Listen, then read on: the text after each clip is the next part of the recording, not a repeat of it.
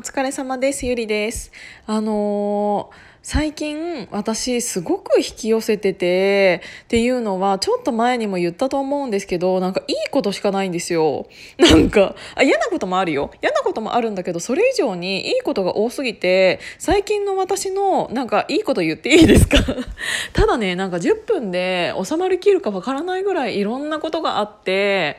うーんっていうのがなんか今回はお金の話だけしますね。えっ、と、お金の話だけすると、私は個人事業主で一つの会社と契約しているんですよ、デザイナーとしてね。で、あの、個人事業主の人っていうのは、えっ、と、今回のコロナによって結構のな損害というか、被害が多かったので、えっ、と、持続化給付金っていうものが、えっ、と、対象になる人が結構いらっしゃったと思うんです。で、私もそれの対象だったので、うんと、いろいろろな資料を集めながら提出してその給付金をいただくことができました。でそれが100万円でしょ？でそれとは別に、うんと、家賃支援給付金っていうのも7月に、えーと、発表されてそれにも私が当てはまっていたのでそれも出しました。でねそれの資料がめちゃめちゃ難しかったっていうか難しいんじゃなくて面倒くさい。本当に面倒くさい資料だったを提出しなきゃいけなかったんだけどそれを提出したがためにしたがためにってって言ったら言い方が悪いような感じになっちゃうかもしれないけどそれを提出したことにより80万ぐらい降りたんですよ。でこれ面倒くさいからこそまだ6%ぐらいの人しか給付されていないらしくってなんか私結構頑張ったなと思って我ながら。だからねあのちゃんとそれも80万降りて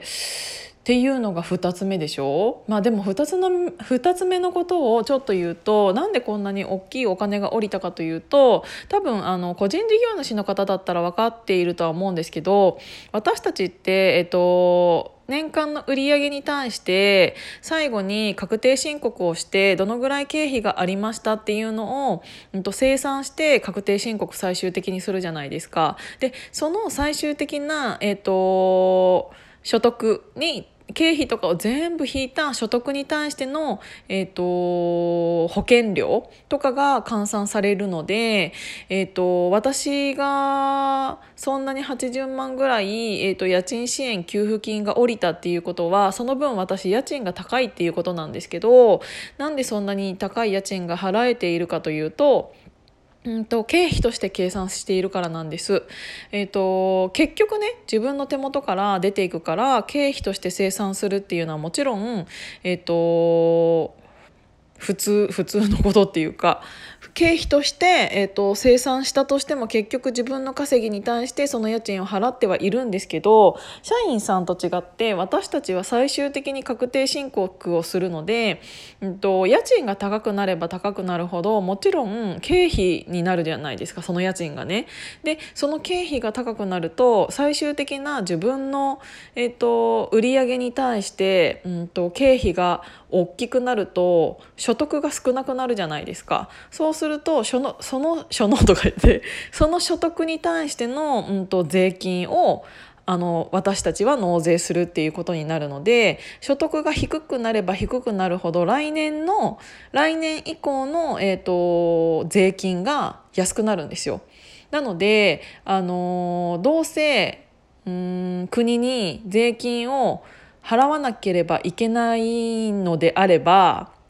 その税金が高くなるよりは安くなった方がいいじゃないですか。それだったら経費として家賃を払っているのとあまり変わんないなと思って私は経費にできるので、えっ、と、家賃が高いところでも住んで最終的にその分税金が安くなるからトントンになるっていう計算で、えっ、と、確定申告をしているんですよ。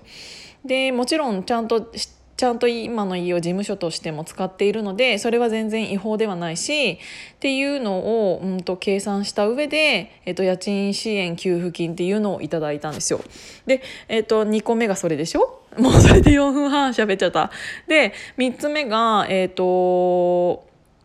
なんだろううーんとね、私、最近お尻の手術 あの、コロナになってから、コロナになってからっていうか、私がなったわけではないんですけど、コロナかに置かれてよかったなって思ったのが、えーと、自分自身に時間ができたので病院に結構行けたんですよ。今まで、えーと、やっぱり、うん、特に個人事業主だとバタバタしてるとその身体けん？身体検査っていうんだっけ？あのそういうのが、えーと、会社でついているわけじゃないから自分でいろいろあの調べないといけないじゃないですか。でなんかそういうのをやる時間がなかったので、えっ、と、気になっていたお尻のそのコリコリも この間に撮ろうと思ってコロナの期間で私はそれを撮ったんですよ。でこの間それの2回目の手術をしたんですけどその手術をしたことによって保険が下りたんですよね。で保険も10万ぐらい下りて私が実際それにかかったお金ってあの実際、えーと、お医者さんに出したお金っていうのは全部で3万ぐらいだったのでそれもすごい良かったなって思ったりあとはうんと昨日過払い金みたいな私が、えーと、保険料を過払いしすぎてるっていうので7万ぐらい戻しますみたいな連絡が来たんですよ。なんかあの保険あの国民健康保険とかそういうところから来るとうわなんかまた請求書来たみたいな感じでなんかちょっと開けるの嫌だったんですけど えまままた私なんかしゃなんか払ってないやつあったのかなとか思ってなんか開けるのちょっと。あのー、やめてたんですけどそれを意を決して開けたら逆に戻ってくるみたいなお知らせだったからそれが7万ぐらいあったからめっちゃ嬉しいと思って。でなんでそんなことになったかって言ったらそれもコロナでなんですけどあのコロナであのなんだっけ税金があの一定量を一定期間、うんと、延長できますよみたいな。税金を払う期間を延長できますよみたいな感じのが CM で流れてたじゃないですか。であこれ出そうと思ってあのこれから何があるかわからないしこれから私の給料がどれだけ減るかもわからないしっていうのでとりあえず、